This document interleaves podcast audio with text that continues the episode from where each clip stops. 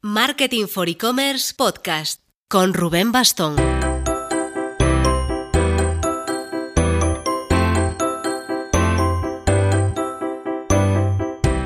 Hola marketers, vamos a por el programa número 5. Como ya empezamos a tener un poco de confianza, voy a dejaros en descripción un par de enlaces de modo autobombo. El primero es al vídeo que subimos la semana pasada en YouTube, que me parece bastante interesante, obvio, lo hicimos nosotros, pero eh, en particular hablamos de la deriva que creemos que está tomando YouTube desde la época de los creadores, de los youtubers personales, a la etapa de las corporaciones de empresas de creación de contenidos. Ejemplificamos con un par de casos que nos parecen paradigmáticos, simbólicos, lo que está pasando con PewDiePie, que está a punto de ser superado por una empresa, una multinacional, bueno, una empresa muy grande de India que es T-Series, T-Series, y lo mismo está pasando en el YouTube en español con Badaboom, que está a punto de vencer, ya vencido a el Rubius y está a punto de superar también a Hola Soy Germán. Esto por una parte. Por la otra, estamos a menos de un mes de nuestro super evento que vamos a organizar en Madrid, el Next ePayments Madrid. En ese caso, eh, como eso, ya somos una comunidad más o menos estable, no se lo contéis a nadie, pero ya ha pasado el early bird y vamos a sacar, voy a poneros en exclusiva para vosotros un código de descuento del 50%. Si seguís el enlace al Eventbrite para las entradas, si ponéis el código podcast, podcast simplemente mayúsculas o como queráis, tal cual, podcast, se os eh, ejecutará un descuento del 50%, ¿vale? Ahí, si os fijáis en quién está, veréis que va a ser en el auditorio de Google for Startup Campus, vamos a hablar de tendencias en medios de pago, vamos a enfocar a los Challenger Banks, a qué va a pasar cuando Facebook y Google tengan, pasar, tengan fichas de banco, vamos a analizar cómo serían las pasarelas de pago perfectas e incluso analizar cómo está el tema de los pagos por aplicación móvil.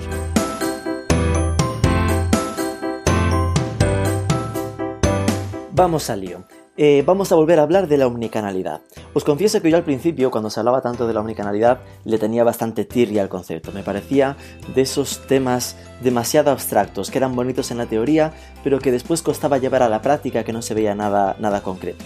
Pero ya en la entrevista que hicimos en el programa 2 con Dimas Jiménez, el expresidente del Corte Inglés, vimos un enfoque bastante interesante. Ahí ya se notaba lo importante que esto podía llegar a ser para el retail y salió un tema bastante interesante y es lo, de que probablemente acabarían siendo los e-commerce, los pure players, los que le enseñarían el camino a las tiendas físicas de cómo debería ser una tienda física. Por eso hemos buscado un caso que justo está retratando este modelo y es Cave Home, que está pasando de ser un pure player online, un e-commerce, a, empezar a abrir tiendas físicas. Acaba de abrir una en Barcelona y va camino de abrir otra eh, en Madrid.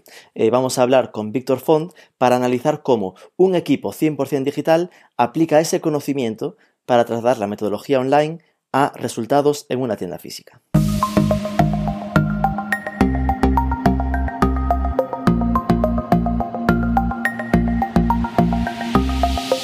Víctor Font, muchísimas gracias por afrontar el reto de la entrevista con Marketing for E-Commerce. ¿Qué tal, Rubén? Encantado de estar vamos, vamos a empezar suave. Empecemos por poner contexto. ¿Qué es Cape Home? Cuéntale a nuestros oyentes. pues mira, Cape Home es eh, eh, un, e-commerce y, bueno, digo un e-commerce, hasta hace dos meses era un e-commerce de, muebles y decoración de, de tendencia. ¿vale? Nosotros lanzamos 40 referencias nuevas cada semana entonces, con esto lo que intentamos es eh, conseguir que nuestros clientes puedan estar al, día en las últimas tendencias de, muebles y decoración y lo tenemos todo en stock. Tenemos un almacén aquí enorme y esto lo que nos permite es entregar todo este producto en, menos de 48 horas en, España, Estamos presentes en España, en Francia, en, Italia, en Holanda y, ahora también en Portugal. Y, y digo, éramos un e-commerce porque hace poco más de dos meses abrimos nuestra primera tienda física, nuestra primera flagship store en, Barcelona, en el centro de Barcelona. Ahí llegaremos porque esa sin duda es el foco de la entrevista, ¿no? Tratar de profundizar a través de, tu experiencia sobre ese concepto de omnicanalidad del que tanto se habla y muchas veces es como complicado eh, tangibilizar las cosas, ¿no? Eso es santo grial, sí. ¿Tú cuánto, cuánto, tiempo llevas en Cape Home? ¿Cuáles son tus responsabilidades? Pues mira, yo me incorporé en agosto de 2016, es decir, eh, ahora este verano era tres años. Y, bueno, estoy el encargado de la parte digital y, todo lo que tenga que ver con, el marketing. Entonces, bueno, realmente lo, interesante del, caso de Cave Home es que, es que nosotros no somos una, startup que, hayamos nacido eh, por sí sola, sino que somos una especie de spin-off de, Julia Group, ¿vale? Que es, un, es un grupo que lleva pues 37 años ahora este año dedicado al, sector del mueble, ¿vale? Y entonces la empresa se dedicaba tradicionalmente a la venta B2B, es decir, a otras, tiendas y a otros e-commerce, y desde, hace cinco años y medio se lanzó a, llegar al cliente final con, la creación de la marca Cave Home. Y bueno, yo llevo un poco todo este proyecto en su parte online. Es para entendernos la típica fábrica típica, ¿no? La típica fábrica de muebles que vendía a otras empresas para que llegasen al, al usuario final y que con esta nueva marca Cape Home lo que hacía, entre comillas, era saltarse su conflicto de canal, ¿no? Crear una marca nueva para que no me critiquen mis clientes por estar vendiendo directamente. Sí, eso es, eso es. O sea, realmente con, cuando se digitalizó toda la empresa, pues lo que vimos es que estábamos vendiendo online B2B, ¿no? Y dijimos, oye, ya que tenemos todo digitalizado, pues no será tan difícil lo del e-commerce. Eh, bueno. Inocentes. eso es. ¿Y empezasteis lanzando en España o empezasteis en otro país precisamente por este problema con, con el canal? Pues sí, justo la historia va un poco por ahí. Eh, se tenía la página ya, mm, yo no estaba aquí, eh, pero, pero, la, historia es que, se tenía la página todo en español para lanzar y justo la semana de lanzamiento, eh, un poco la intuición de, de, Francesc, que es el propietario, eh, de decir, oye, eh, aquí vamos a crear un, conflicto muy, muy gordo y mm. España todavía representaba en aquel momento más del 50% de la facturación del, del, B2B. Entonces se separó todo, se tradujo todo al francés y dijimos, oye, estamos aquí en, Gerona, mm. estamos al lado de Francia, probemos en Francia. Y a la que se vio que, que lo del e-commerce pues en, en, Francia podía funcionar, que en aquel momento la pasarela de pagos era la caja, ¿no? Y era como algo increíble que alguien comprara un sofá en Francia online eh, a través de, la caja, eh, pero bueno, a la que se vio que, funcionaba, pues entonces se decidió entrar, entrar en España. Y con esto no digo que se superara el conflicto de canal, pero al menos sí que se ganó, pues eso, un par de años, algo de tracción y se ganó seguridad en, en el modelo y se vio que podía funcionar y que realmente tenía sentido afrontar ese conflicto. Claro, al menos era el, eh, no es lanzarnos a tener el conflicto y después ya veremos si vendemos o no. Eso es. Era, hemos probado en Francia, estamos viendo que conseguimos vender, así mm. que tenemos la mayor seguridad para entonces enfrentar la discusión con nuestros clientes para decir, mira, es que el camino es este, no hay vuelta atrás, ¿no? Justo, justo. Entonces, allá por febrero del año pasado, Eh, eh, publicamos una entrevista contigo. Ya sé por dónde vas, ya sé por dónde vas. en la que el titular era Queremos lanzar nuestras primeras flagship stores en Barcelona y Madrid en 2018. Y esto no se cumplió. Cuéntame, supongo que el tema de las obras siempre lleva un poco más de tiempo del que se espera. No, hombre, realmente, eh, nosotros vendemos muebles, ¿no? Y, y, si piensas en muebles y piensas, por ejemplo, en unos suecos que venden algo de muebles, tienen este, este pedazo de, superficies. ¿no? Nosotros, evidentemente, buscábamos una tienda urbana, no buscábamos tantos metros cuadrados, pero sí que necesitábamos un, espacio especial. Eh, entonces, entre que hemos encontrado el espacio y lo hemos adecuado, pues, pues sí, evidentemente que, se, han ido, se han ido unos cuantos meses. Eh, pero bueno, al final ha sido, mira, abrimos el 25 de enero, así que por 25 días incumplí la promesa. y ah, entiendo que estabais eso, buscando la de Barcelona y que también estáis en plan para la de Madrid, ¿no? Esa, ¿Cómo, cómo va ese, esa planificación? Eh, Madrid también, sí, estamos, estamos en ello y bueno, no voy a dar fecha por, por no quedar mal. ya he aprendido que dar fecha es arriesgado. pero este año seguro, este año abriremos en Madrid segurísimo. ¿Ves? Ya has dado fecha. Ya te hablaré en enero del año que viene si algo pasa. Eh, cuéntanos entonces, eh, ¿dónde está ubicada esa, esa tienda nueva en Barcelona y, cuál fue el proceso? Porque aquí lo curioso es eh, cómo, cómo se da la vuelta al camino. ¿no? En plan, no es un, para entendernos, un equipo tradicional que monta un e-commerce, sino un equipo e-commerce que se lanza a montar una tienda. ¿Cómo afrontaste esto? Sí, pues bueno, claro, lo, curioso es esto, ¿no? Que nosotros venimos de vender B2B, de vender a tiendas, a vender directamente pero online y ahora del online al offline, ¿no? Al, retail físico. Entonces, ¿cómo, ¿cómo, es el proceso? Bueno, nosotros teníamos muy claro, al final sí que nuestra categoría, la, venta online de nuestra categoría está creciendo muy fuerte, a doble dígito, lleva muchos años y es una de las que se está desarrollando y está creciendo con más fuerza. Pero, pero bueno, eh, miras informes y ves que como mucho es 85, 10-15% de la categoría se vende online, con lo cual la oportunidad también está, está en, el, en, el offline. ¿no? Y nosotros sí que lo que estamos ya viendo mucho, llevamos poco más de dos meses, es que, es que hay mucha gente que, que necesita verlo, necesita tocarlo, sobre todo siendo una marca nueva. Eh, entonces ahí ese componente, ya no solo de ventas, sino ese componente de, validación de marca, eh, que fue un poco lo que nos impulsó a, abrir esa, esa, tienda. ¿vale? Y entonces ya a nivel de, equipo, pues sí, ¿no? realmente eso es una de las cosas que también te hace ir un poco más despacio porque tienes que aprender, pero claro, es un equipo que, que sí que hay una persona que había testado en tiendas, pero que hemos ido pues, nosotros viendo y aprendiendo de, de otros. Pero bueno, eso también te hace ver las cosas con una óptica diferente. Tiene lo malo que vas más lento, lo bueno que, tienes, estás más fresco de, mente.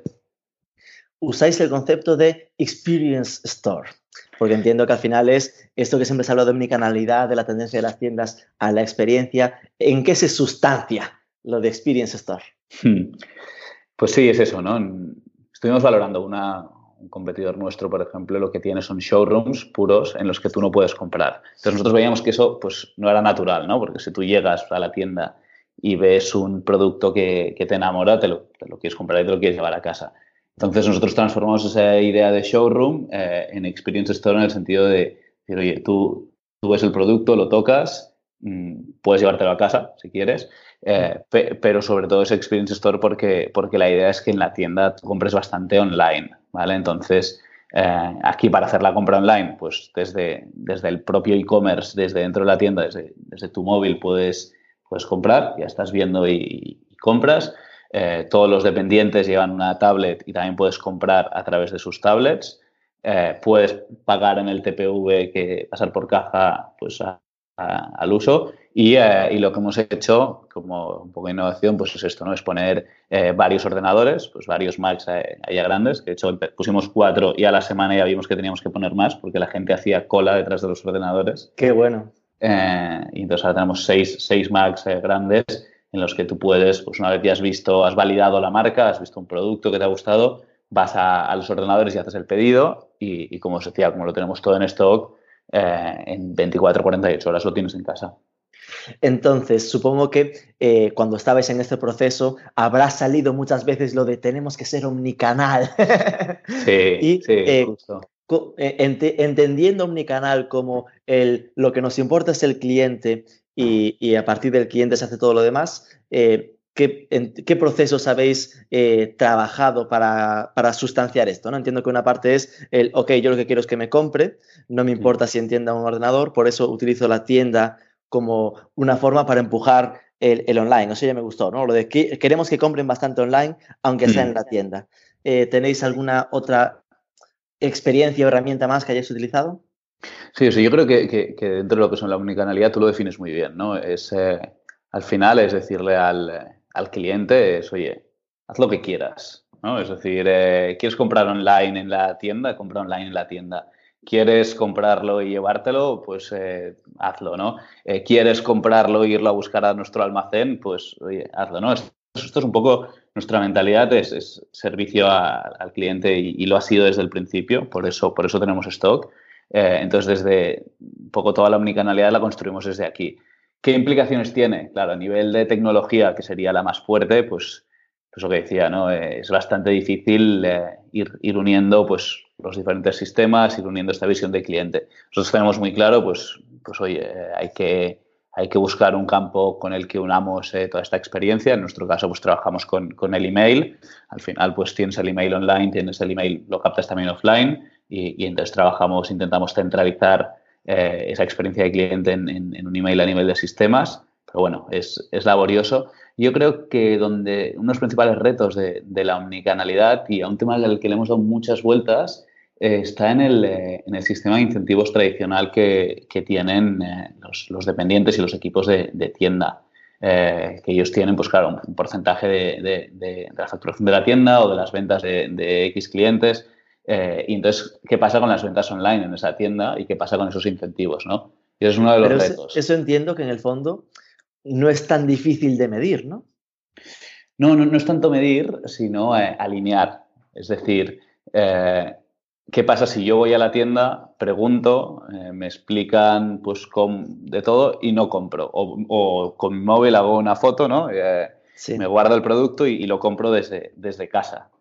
Claro, eh, si, no hemos si no ha captado el email, el, dependiente, que si el cliente no lo ha querido dar, pues no lo ha captado, pierde, pierde esa venta online. ¿No? O, si no ha hablado con ningún dependiente, pues también desde su óptica pierde esa venta online. Claro. ¿Vale? Entonces, claro, aquí es el punto de decir, oye, queremos un ratio de conversión muy bueno en la tienda, eh, pero queremos que el cliente haga lo que le dé la gana, ¿no? Entonces, ya entiendo.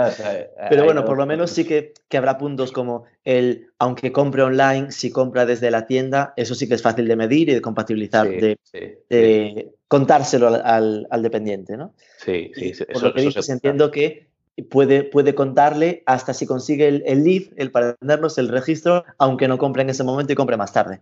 Eso es.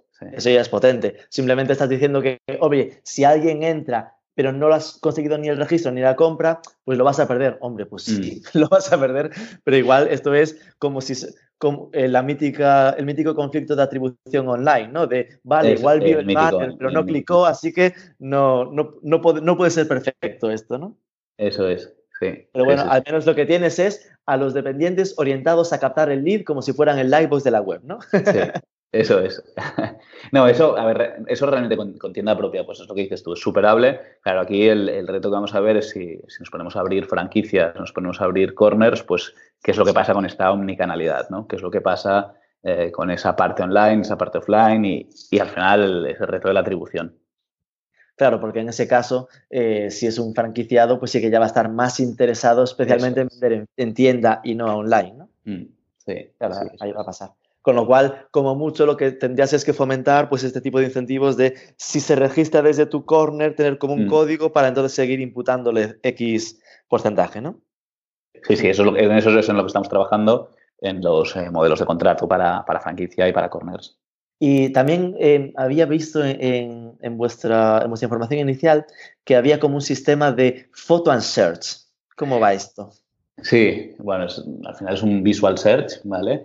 Que lo que, bueno, funciona tanto en la tienda como fuera de la tienda, ¿no? Y entonces esto lo que es es un, es un buscador alternativo, ¿vale? Dentro de la página web. Eh, nosotros aquí lo, que estuvimos mirando bastante era todo el tema Visual Search. Había un poco de debate, decir, oye, ¿esto se puede hacer en web o solo es en app?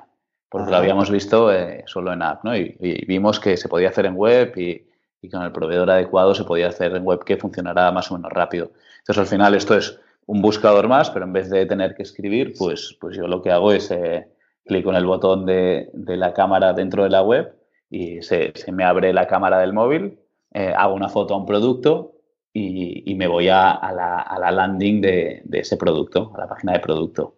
¿Vale? Eh, esto es interesante. En la tienda, evidentemente, pues es una nueva manera de, navegar que, es rápida. Eh, y luego cuando estás pues, por la calle y ves un producto y dices, oye, no sé si esto es de Cave Home o, sí o no, pues, pues hago una foto y si no es de Cave eh, lo que me lleva es a productos similares que dentro de nuestra página web. Entonces ahí es el, concepto interesante de se entienda que me permite ir muy rápido a, ver ese producto y a ver, pues, yo qué sé, igual hay otros colores que me interesan más o otras medidas y luego fuera de la tienda de ver productos de otros, pero como saben, pues de nuestra calidad, de nuestro servicio, pues, pues eh, que puedan comprar eh, un producto similar nuestro.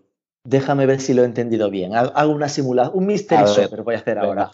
Yo entraría en la tienda de Diagonal, eh, abro la web de Cape Home y mm. en, vez o al lado del botón grande del buscador clásico, a la derecha, sí. hay un botonazo de eh, usa la cámara.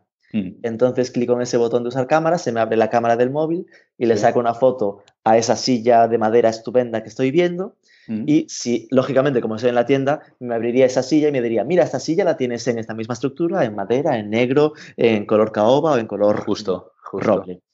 Y, me diría que tienes X en stock, sino que tienes en Girona 40 para recoger. Eso es, Esto está guay, eh, fomenta la experiencia en, la tienda, in store, ¿no? Pero y ni siquiera hace falta la aplicación, porque entiendo que aplicación no tenéis, ¿no?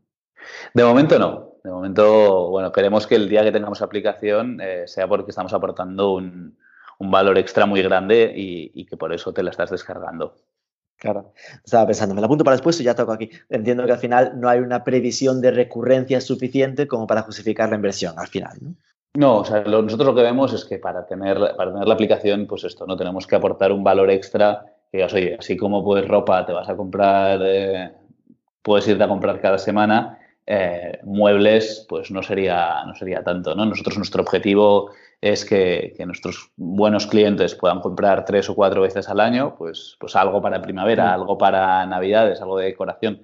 Eh, sí, pero yo creo que eso, eh, al menos yo como usuario, a mí no me justifica para tener una valla en el móvil, ¿no? Entonces, eh, ¿cuándo vemos que puede tener sentido? Pues cuando aportemos un valor extra. Es decir, yo sé, tú eres un interiorista, eres un arquitecto y quieres contar con nuestros muebles, tenemos pues eso, un programa para ellos pues si allá te, puedes ver algo de realidad aumentada, pues ahí para mí ya empieza a tener sentido decir, oye, es que esta app tiene, tiene sentido para este colectivo en concreto, porque puedes visualizar eh, ese producto con realidad aumentada en, el espacio en el que estás trabajando que ya lo estás imaginando un poco para otro tipo de stakeholders, rollo, para los ambassadors a lo arquitecto, ¿no? Para que usen Cape Home super fidelizados. Bueno, no, de, hecho son, eh, son parte importante de nuestra base de clientes. De clientes. Son todo el sector de profesional eh, es, uno de los de, son prescriptores, pero, pero además son, son clientes.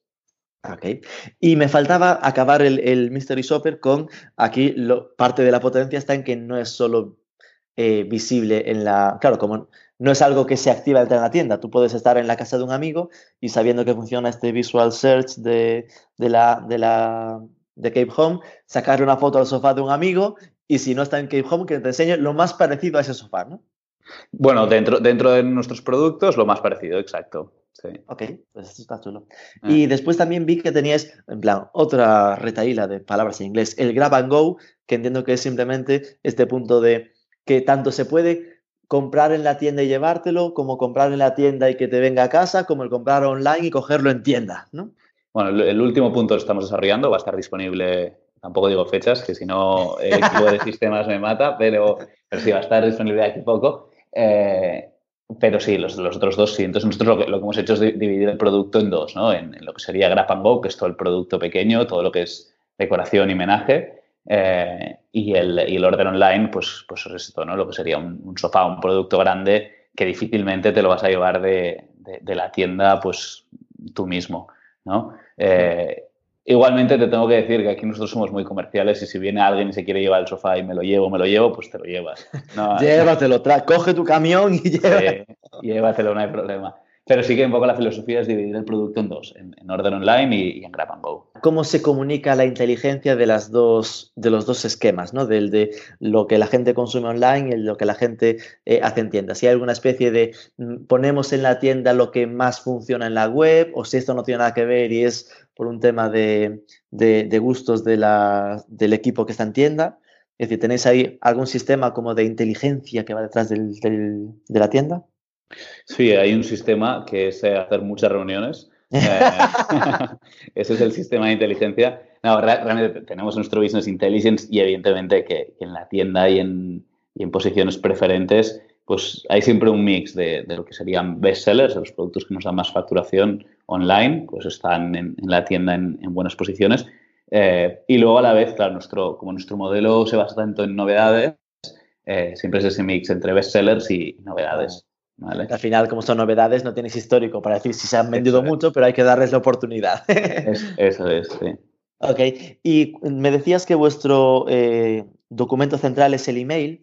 ¿Llegasteis a dudar o a debatir sobre si debería ser el email o el teléfono o ahí estuvo claro que os lanzabais al email? Claro, viniendo del e-commerce eh, lo, tienes bastante claro que, tiene que ser el email. Mm. Y, sí, nosotros nos, nos lanzamos. Sí que para según qué canales de marketing, pues pues puede llegar a ser útil también tener el teléfono, pero, pero bueno, para nosotros el, campo era, era el email y lo tuvimos bastante claro desde el principio. Y siguiendo en el profundizar en dudas aquí de negocio, eh, a la hora de abrir una tienda física, mm, ¿pudisteis haber llegado a hacerlo directamente con Julia en vez de con Cape Home? Entiendo que eso estuvo ya claro porque al final eres consciente de que a usuario final ya había una imagen de marca creada o, llegó a haber ese debate. No, a ver, nosotros, eh, uno de los objetivos principales de crear la tienda es, crear marca.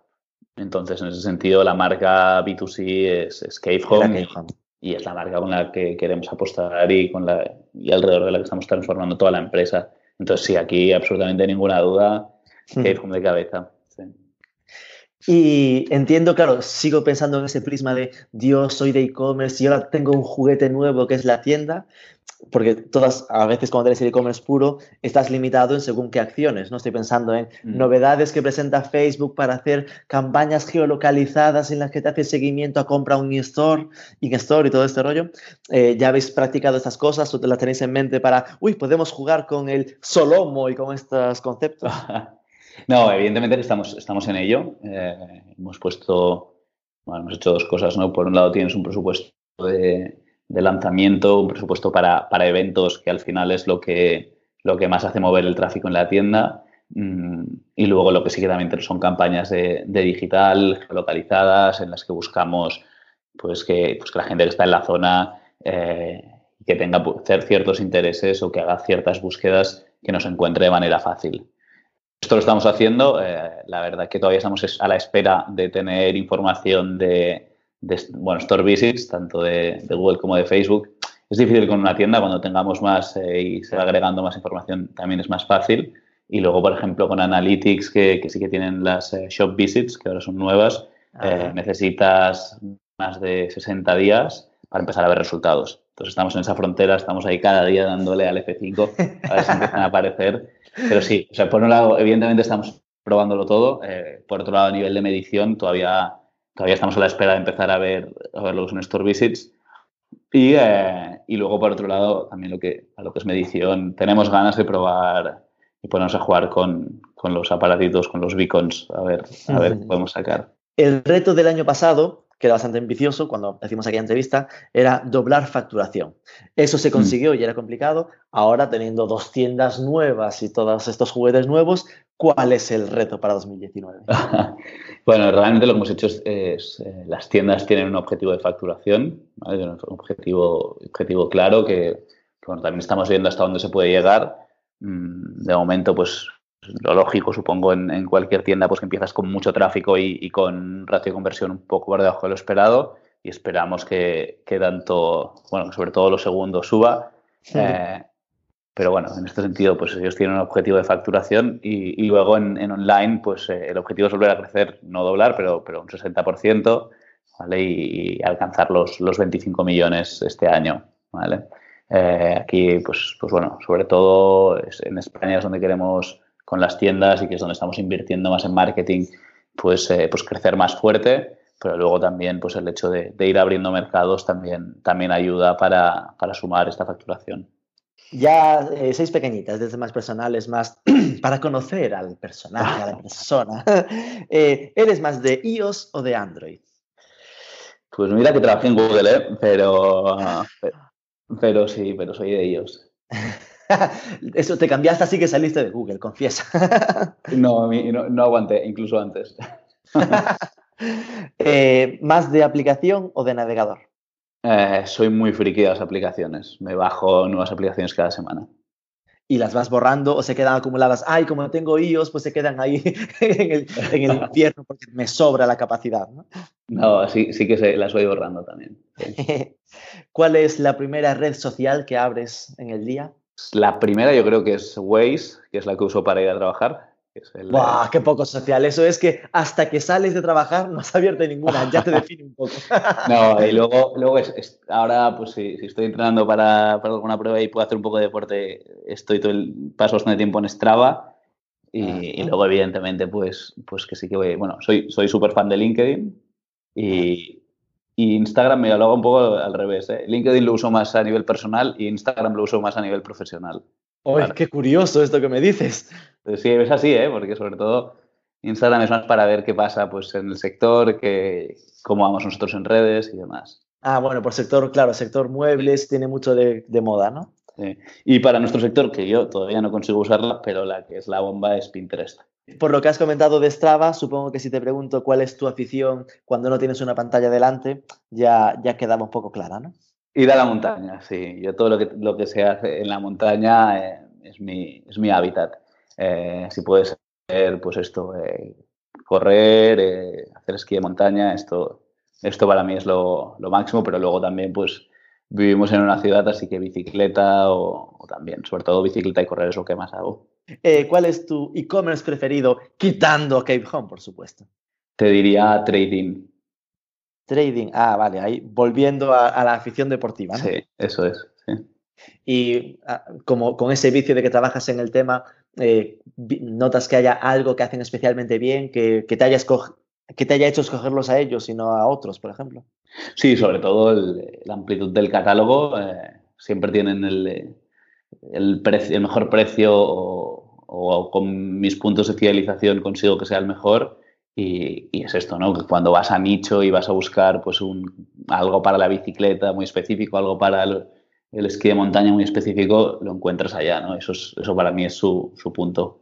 Su punto es que la verdad, no sé si era a propósito, pero has dicho tres claves que son de las claves relevantísimas para los e-commerce, ¿no? En plan, mm. amplitud de catálogo, buen precio y que trabajan bien la fidelización. Sí, eso lo has clavado. Y, y, ya la última, ultimísima. En, ¿A quién del sector nos recomendarías que entrevistásemos? Porque dices, Buah, este tío se merece una entrevista que lo hacen genial. Yo es que, mira, aquí va a quedar mal, pero, pero el que es un crack y que tú conoces bien es eh, Álvaro, Álvaro eh, Álvaro Gómez, que, tendréis que, entrevistar seguro. Álvaro Gómez, va, ese ya lo conozco.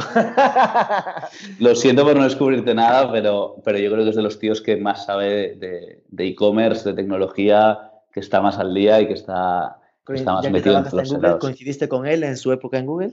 Sí, sí, sí. Ah, ahí, se hizo la, la comunión. sí.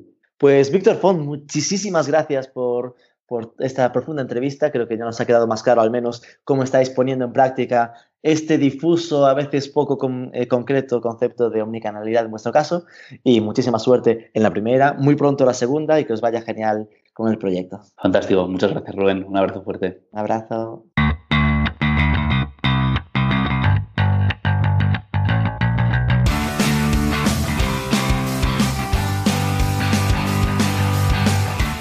A veces estamos tan centrados en lo guay que es Internet que los árboles no nos dejan ver el bosque. Al final podemos pensar que somos lo mejor de la vida en online, pero la cura de humildad que nos ha dado Victor Font es potente. El, solo el 10 o 15% de los muebles se venden online. Si realmente eres una marca de muebles y quieres crecer, comerte la tarta del mercado, tienes que estar en la calle. Eso es lo que ellos están haciendo y eso al final entronca con lo que nos decía en aquel momento Dimas Jimeno de que para quien tiene ahora mismo tiendas eso no es un problema, es ya una oportunidad si sabe usarlas. No os doy más la chapa, disfrutad de la Semana Santa los que estéis escuchando esto en Bermudas o trabajad mucho, levantad como nosotros el país los que estéis con vuestra rutina de ir al trabajo, volver de trabajo, hacer deporte o lo que sea. Recordad suscribiros al podcast, darle 5 estrellas en Apple Podcast, un like, un comentario en ebooks, compartid por favor que estamos creciendo y de verdad que nos da la vida saber que hay alguien del otro lado. Nos escuchamos y hasta el lunes que viene.